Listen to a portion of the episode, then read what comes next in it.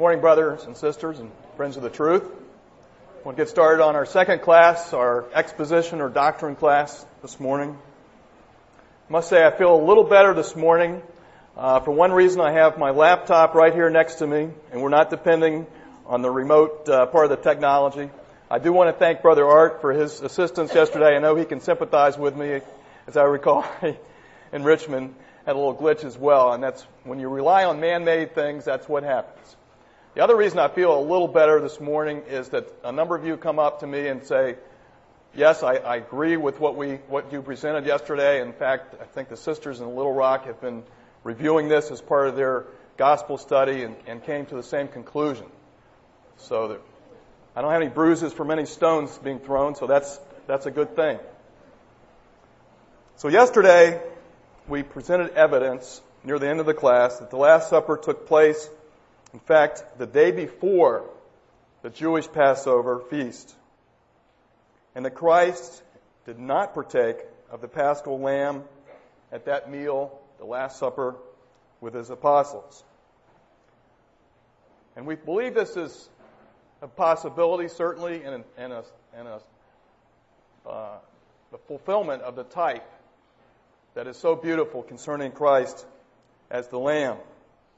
And so we propose that he was the Lamb as he instituted what we considered and what we presented as the new Passover. So again, the Last Supper would have then taken place on the day of preparation, with his crucifixion being coincident with the slaying of the lambs in the temple on this day of preparation, and fulfillment again of the type as Christ our Passover. We concluded yesterday with this chronology that we'll review just briefly, and I put the, the times of the day, our 24 hour day, on there, and it may have confused you a little yesterday. I, I just said hour, and of course, under the, uh, the Jewish day, they refer to the, to the hours of the day differently. So at 6 p.m., as we know, that would be the first hour of the Jewish day, in this case, the 14th day of Nisan, or Abib, the first month of the Jewish year. So we find Peter and John, under the instructions of Jesus, going to make arrangements for the Passover meal.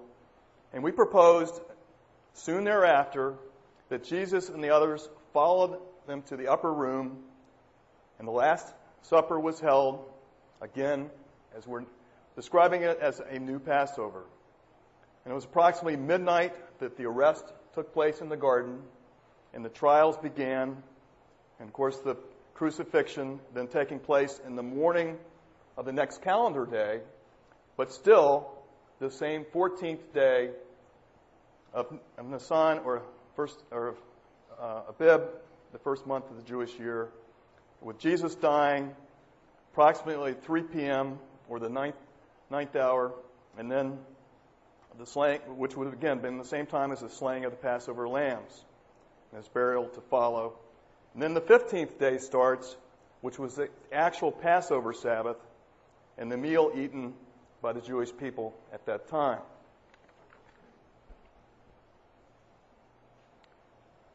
Yesterday, we kind of left things hanging as far as this apparent conflict between John and the other Gospels. So before we go on, we would like to recap a little more concerning this and discuss this apparent conflict between the Gospels that we mentioned yesterday. In Matthew, Mark, and Luke, we are told that Jesus intended to keep the Passover with his, with his disciples. As we just showed on the chronology, as we know from the record, Jesus sent Peter and John to prepare for the Passover. And then Jesus acted as host at that meal that was prepared. As we look at John, though, it's not so simple. As we mentioned yesterday, the placement of the events in his gospel clearly indicate that the Last Supper did not take place on the Passover Sabbath, that is, as we just showed, the 15th day of Abib. Again, we are told, as we read yesterday from the 13th chapter of John, that the meal ended before the Passover feast. Also, that Jesus was already on trial before Pilate when the Jews were still making ready for the celebration. Let's turn there to John. We referenced this verse but didn't read it in John 18 and 28.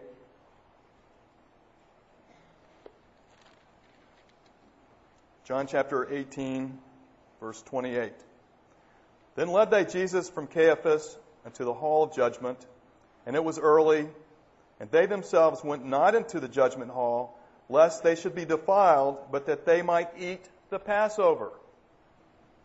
So at this point, Jesus is under trial before Pilate, and they didn't want to be defiled because they were going to be eating the Passover. And finally, the crucifixion occurred on the day of preparation, as we find in chapter 19 and verse 31 of John.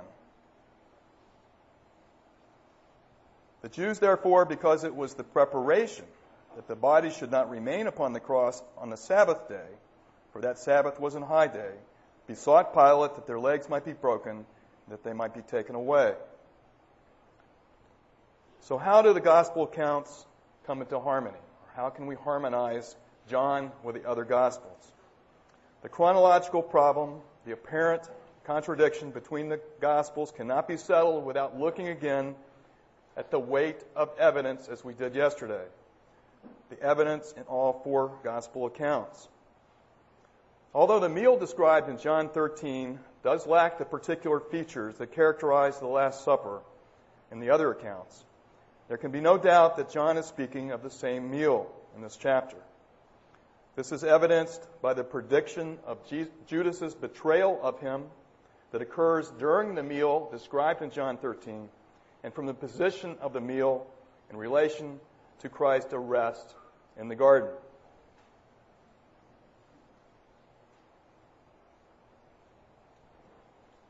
We will propose that the differences then between the accounts arise from the different ways of expressing the days of the feast.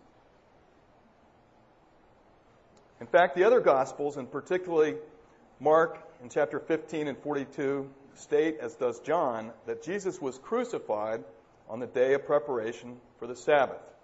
So there's agreement there as far as when the crucifixion took place.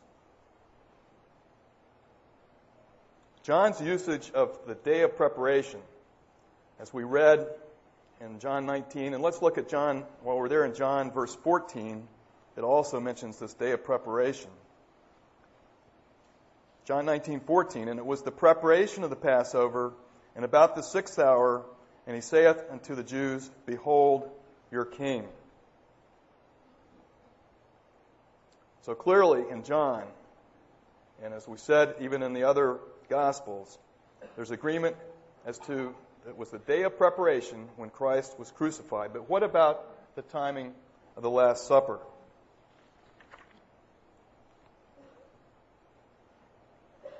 Some of you may have seen the pamphlet that Brother Alex Briley put together on the crucifixion week. In that, he has a what I consider an excellent chart of, of the timing of that week. And he contends, after much study, that the key to the resolution of this timing issue can be found in the introductory verses of each of the four gospel accounts. As mentioned, John makes it clear the Last Supper occurred before the Passover, whereas the other gospel writers indicate it was on the first day of the feast of unleavened bread, as you see here from Matthew 26 and 17, Mark 14 and 12, and Luke 22, verse 7. In fact, Mark and Luke both specifically say it was the day the Passover or the Passover lamb was killed. So there's no question that the timing of the other Gospels is correct, and they do agree with John. It's just how we put it together.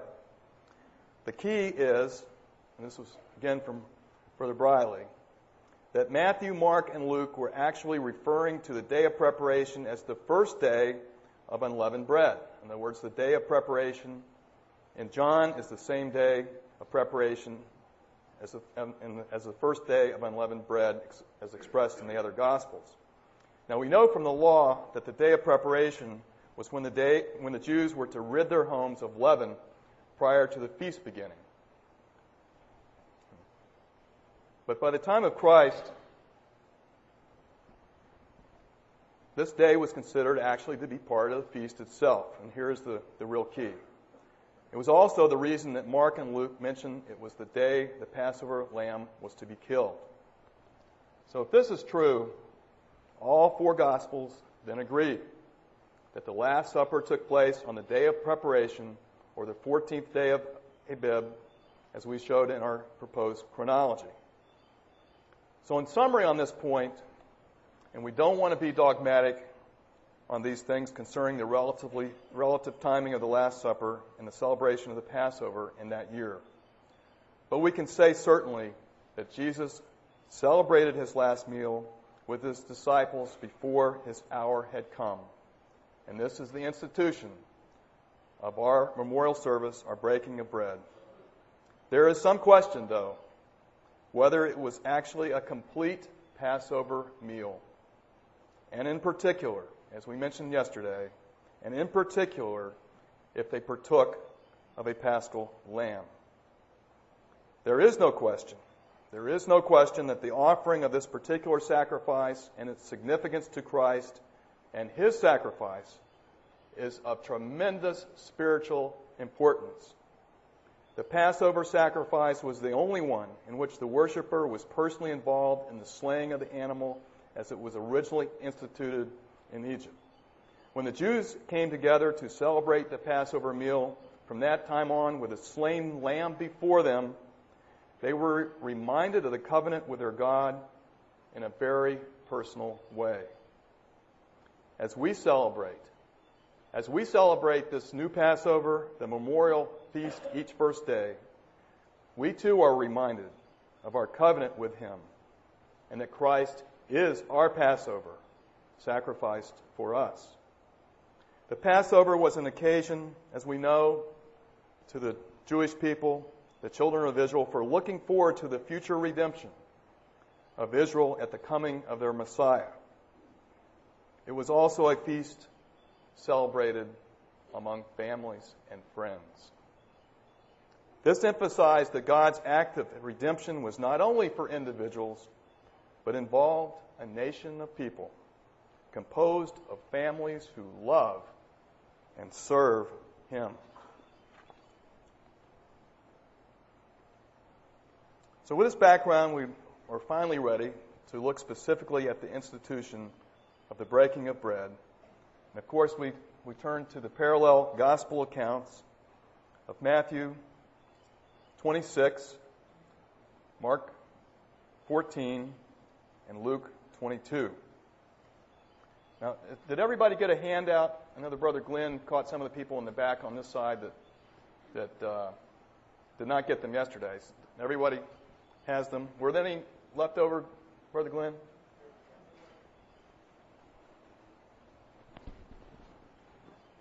Where are they?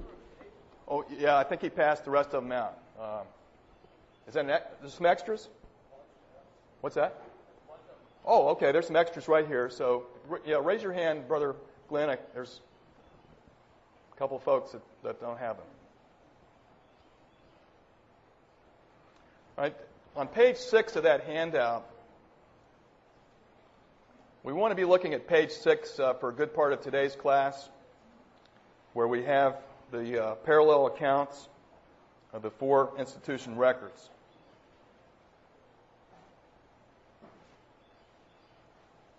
There's no corresponding count, account, as we know, of the breaking of bread itself in the Gospel of John. Of course, he alludes to it, particularly in the feeding of the 5,000 in John chapter 6. And I had some remarks that would be at the end of this class, but Brother David, in Sunday's exhortation, covered Jesus as the bread of life very well. And so, many, many times, as we know in the breaking of bread, that particular section of verses, or John chapter 6, is referred to for good reason. In the case of Paul, we know he received a revelation from Jesus recorded in the 11th chapter of 1 Corinthians, which is the fourth account. Now, there are two basic questions as we come to the institution accounts that we would like to address. First, what actually happened at the Last Supper that is the historical aspect. And more importantly, what is the spiritual or theological significance of what happened, or we might say the doctrinal aspect? Just in the way of background concerning these accounts and the three Gospels and 1 Corinthians in terms of when they were written. Many biblical historians believe that the account of Paul in 1 Corinthians may have actually been written before the Gospels. Now, we certainly don't know for sure if that's the case, but that's a possibility. We can pinpoint the timing pretty well. So we know he spent time in Corinth establishing the ecclesia around AD 51, and people believe he wrote the epistle from Rome in AD 55. Now, it's possible that Matthew and Mark wrote their Gospels just prior or about the same time as Paul wrote 1 Corinthians. This is very possible. Some believe that they wrote them almost 15 years later than 1 Corinthians, which would not be the natural thing you would consider. Now, it's generally agreed that Luke wrote his Gospel around 60 AD. Now, as we compare the accounts, you'll see that there's a certain similarity between Matthew and Mark, and often when they compare them, they pair these or group Matthew and Mark together and compare them against Luke and Paul, which also have some parallels between them. Now we know there's some differences, important differences between the gospel accounts and Paul's in 1 Corinthians. Obviously, the Gospels are eyewitness accounts or historical reports of the Last Supper in the context of Christ's ministry and life, and therefore a fuller description of the preparations for and the meal itself, as well as the sayings of Jesus about the fact that he will not eat or drink again until the kingdom of God comes. On the other hand, Paul received, as we know, the instructions directly by revelation. So this is an important difference between his account and the Gospels.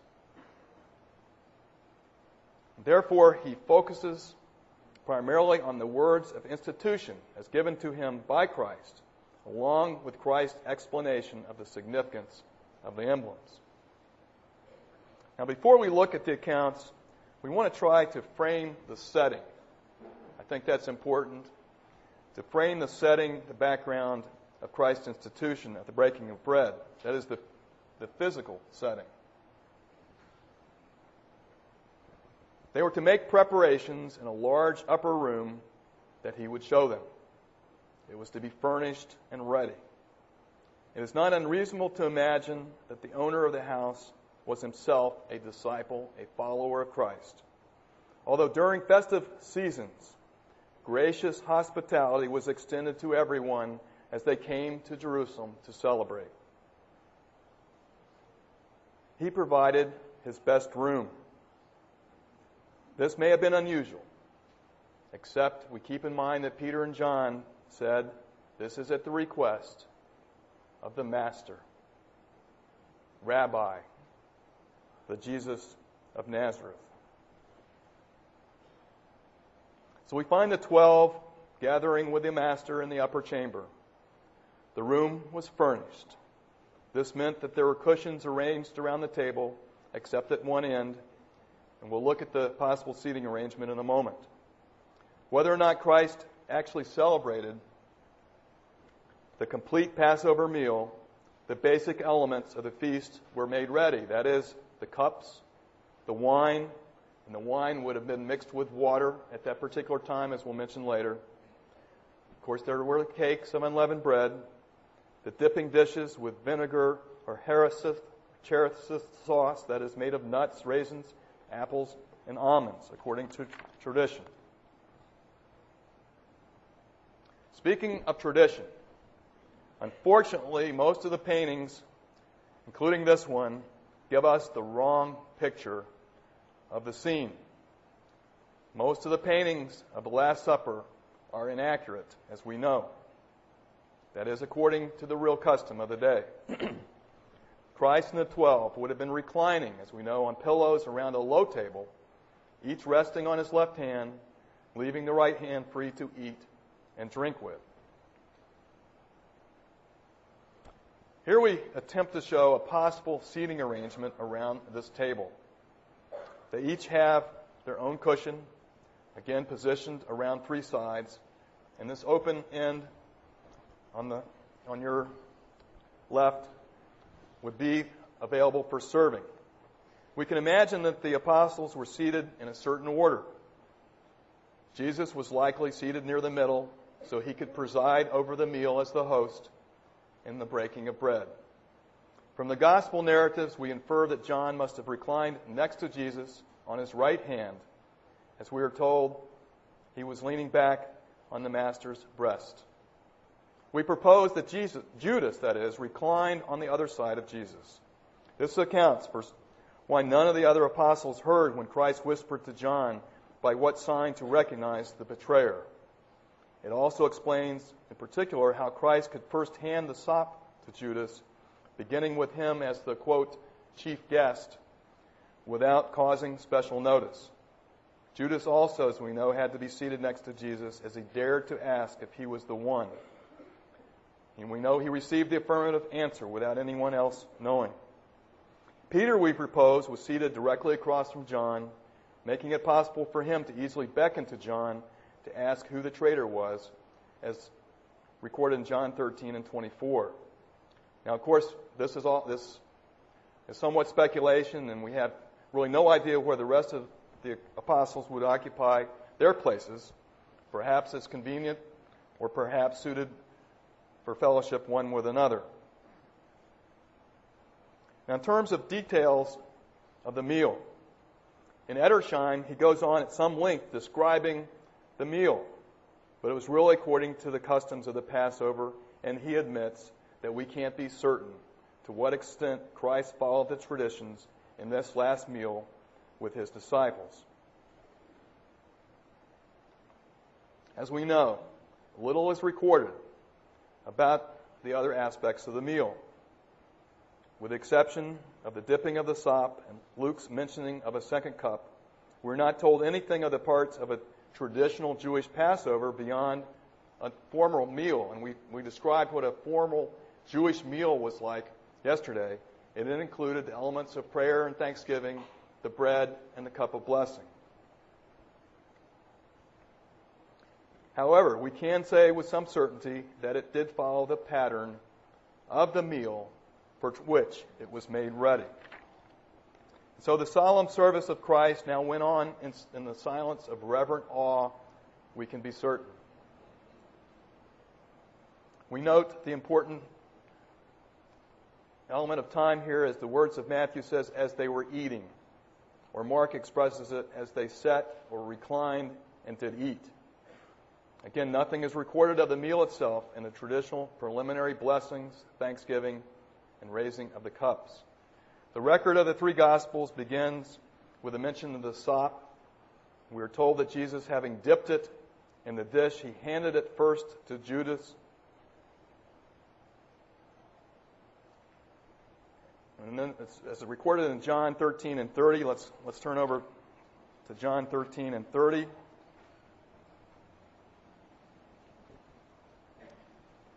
He, that is Judas, and having received the sop, went immediately out and it was night. The departure of the betrayer seemed to clear the atmosphere around the table. He was gone to do his work. Some believe that Judas shared the bread based upon the order of Luke's account. Now, as we'll discuss in a moment, we do not believe this was the case. For now, we approach the most solemn part of the meal the breaking of bread, the institution of the Lord's Supper as a new feast and a new Passover. We now focus our attention on the actual distribution of the bread and cup by Christ and his sayings over them. Here we have listed the very familiar passages in which they occur that are mentioned among us each Sunday morning. One thing to note about these passages is they totally focus they totally focus on what Christ is saying and what Christ is doing. There is no mention in this part of the record concerning other aspects of the meal, again, or what the disciples were doing. It describes exclusively what Jesus did and said on this occasion as the Lamb of God. Here we show the various actual sayings over the bread and wine as recorded in the four accounts.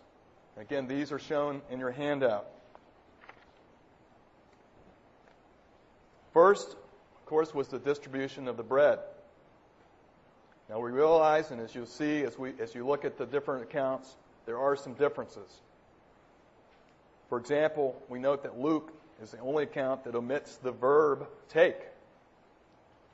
He says, This is my body which is given for you, without mentioning the word take. The distribution of the bread was introduced by the normal procedure at a Jewish meal. That is, after the giving of thanks and the breaking of it, it was shared with the guests, in this case, the apostles. What is different? Undoubtedly, about this meal with the apostles are the sayings over the bread and the cup. This is the most important aspect, as we know. And speaking of that, literally translated, the saying over the bread is simply, This, my body. For the word is is not in the original Aramaic in this case. We also note that Paul's account begins with on the night when he was betrayed instead, as, instead of as they were eating. Another difference with Paul's account is that he doesn't mention that Jesus gave the bread to the disciples, only that it is broken for you. Now we know the concept of breaking the bread naturally includes certainly the idea that it was distributed. No question. It cannot refer, though, as we know, to the literal breaking of the body of Jesus as he died on the stake. His body, we know, was not literally broken, not even his legs as prophesied, but as was customary, if needed, to accelerate death during crucifixion. So the breaking of bread refers to nothing more than tearing or breaking it apart so that it can be shared among those present. The only other difference is in this breaking of bread or the distribution of the bread is that Matthew and Mark, we note, use the word blessed, while in Luke and Paul, it's gave thanks. And we'll mention this a little later in terms of practical aspects of the breaking of bread, but there is no difference actually in the original word for these two verbs.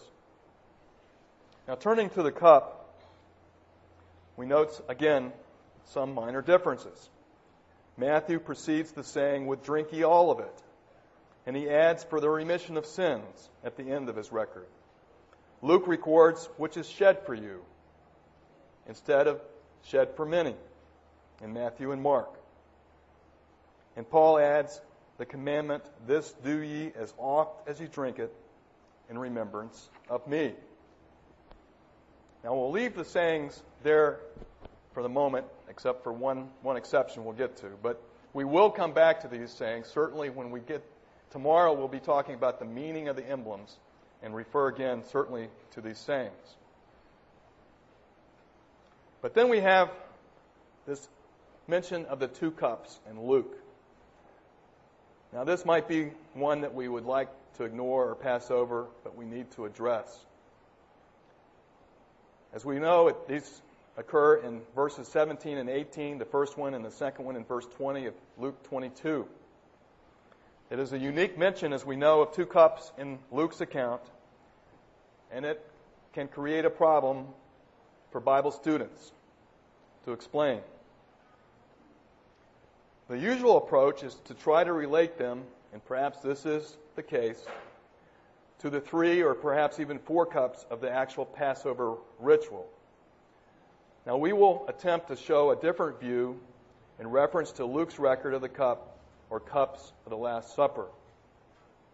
The memorial bread and wine, as we normally refer to Luke's account, appear to be described in verses 19 and 20. At least that's in our memorial services how we normally look at it. And that's primarily because the second mention of the cup goes along very well, as you'll notice in the parallel record, to 1 Corinthians 23 and 25. So Luke 22, 17, and 18 would appear then to relate to another cup. However, the problem is that the words of this first cup parallel very well with the accounts of Matthew and Mark. In fact, that's how we show it in your chart that's in the handout.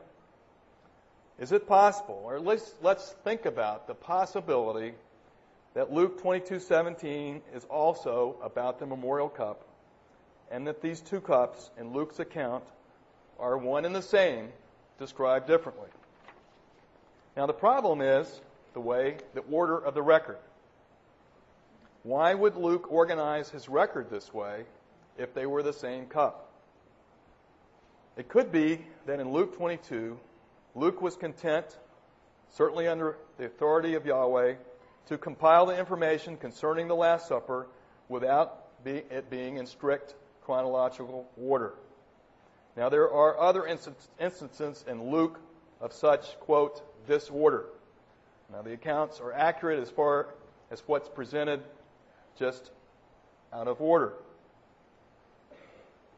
Luke mentions, for example, the contention among the twelve taking place after the bread and wine. Whereas in John 13, the washing of the disciples' feet that was mentioned in the preceding class was clearly designed as a rebuke of their altercation at the beginning, before the meal or the feast. Luke 22 and 21 has Jesus saying, after the institution of the breaking of bread, Behold, the hand of him that betrayeth me is with me on the table. Now, this would imply, as we mentioned earlier, that Judas actually shared both the bread and wine. Yet, according to the other Gospels, Judas was given the sop while the meal was in progress and went out. And finally, at the end of Luke's account, in verses 31 to 34, we find the warning of Peter. Again, this is after, excuse me, before the departure for Gethsemane, as recorded in verse 39. However, Matthew and Mark have it after Jesus had already left the upper room. So there is some disagreement here between Luke and the other Gospels as to the order of the things written in his account. So, we suggest the possibility, again, that Luke was referring to the same cup in the verses that precede verse 19 and the ones that after, were after it. So, if verse 19 was actually prior to verses 17 and 18, then we would have complete agreement between the Gospels, with the, break, with the bread coming first and then the cup.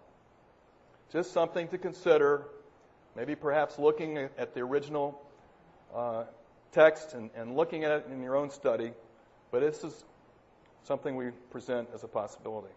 Now, there are other minor differences in the accounts. None of them are, are critical to our understanding. We can be confident that Jesus first spoke of the bread, gave thanks for it, and shared it with his disciples as representing his body. And then the cup was shared with them and likened to his blood, the blood of the covenant. Or more specifically, we know the new covenant in his blood that Brother Aaron referred to on Sunday morning in our Sunday school, presented so, so well. So moving on then to the end, end sayings as referred to. These passages related to the emblems end with a very important message of hope and comfort for the future. Of course, referring to the drinking new in the kingdom that is found in each of the gospel accounts. One other difference with Luke, we, we mentioned, is that it begins with such a reference where Christ is quoted as saying, I will not eat any, any more eat thereof until it be fulfilled in the kingdom of God. All three accounts end after the sharing of the cup with a similar remark that he will not drink of it again until the kingdom comes. There's nothing corresponding to this in Paul's account in terms of an end saying, that is, in the words of Jesus. However, it ends with the words to the Corinthians that by eating and drinking of the emblems, they proclaim the Lord's death until he comes. Now, there is the one small but perhaps significant difference between Matthew and the other Gospels that we will mention concerning the saying about drinking in the kingdom. Matthew adds the words, with you.